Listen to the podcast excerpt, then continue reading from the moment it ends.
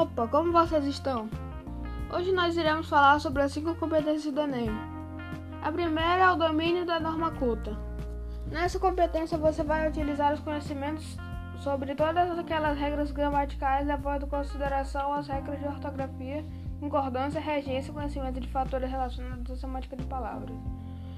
Ou seja, uma redação é preciso escrever corretamente seguindo as regras da língua portuguesa podemos escrever, por exemplo, a gente entendemos, pois o correto do norma culta a gente entende.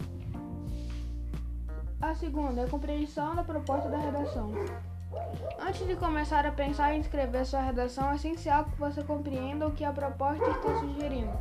Ou seja, o tema a ser trabalhado é a partir dessa proposta que você terá condições de organizar suas ideias para então fazer uma boa redação. Exemplo, se o tema for evasão escolar no Brasil e o candidato não compreender o significado de evasão, ele irá fugir do tema proposto e sua redação não terá seguido essa segunda competência.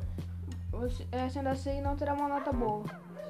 Terceiro, seleção e organização das informações. O aluno deve saber selecionar e organizar as informações que colocará na redação, levando em consideração fatos e não apenas o, o que eu acho. É muito importante que no, que no momento de argumentar o faça em fatos concretos, sólidos, que realmente apresentem fundamento.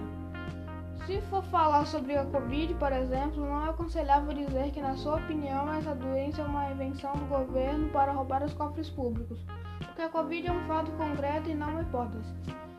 A, qua a quarta é a demonstração de conhecimento da língua necessária para a argumentação do texto. Uma redação do Enem precisa ser um texto dissertativo argumentativo. Suas ideias precisam, além de sólidas, estar bem articuladas, organizadas por meio de parágrafos bem construídos e, sobretudo, que seu texto tenha a estrutura de um texto dissertativo argumentativo, introdução, desenvolvimento e conclusão.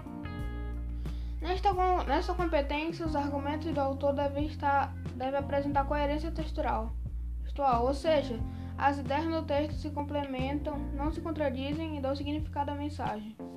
E por último, mas não menos importante, a quinta, a elaboração de uma proposta para a solução e soluções para os problemas abordados respeitando os direitos humanos.